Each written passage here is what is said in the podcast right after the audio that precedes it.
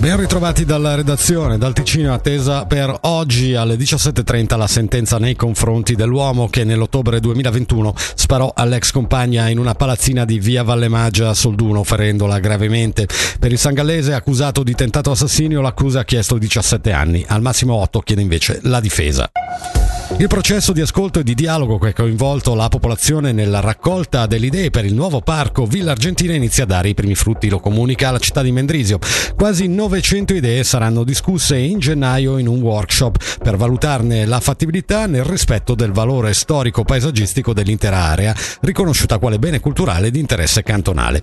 I risultati definitivi del processo di partecipazione sono attesi per la fine di febbraio 2024. Anche per il Natale 2023 il, municipio di Chiasso ha optato per un sostegno concreto nella forma di un buono di franchi 50 a tutti i beneficiari della prestazione complementare. Il buono potrà essere utilizzato sia nei piccoli commerci sia presso la grande distribuzione presente sul territorio comunale. I cittadini interessati riceveranno a domicilio una lettera con la quale vengono invitati a ritirare il buono presso i servizi sociali comunali.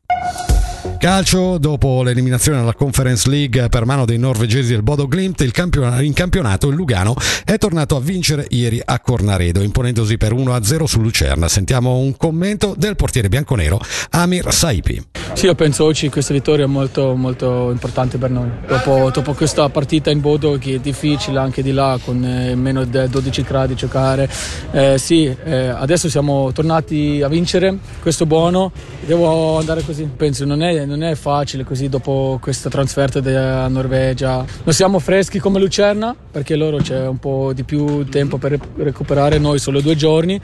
Va bene, anche queste, queste vittorie devo, devo, prendere a casa qua in Ticino, a Lugano.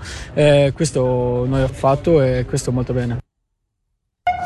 La meteo, addensamento della nuvolosità e dal pomeriggio qualche debole precipitazione sparsa sotto forma di neve fino a quote collinari. Temperatura massima 3 gradi.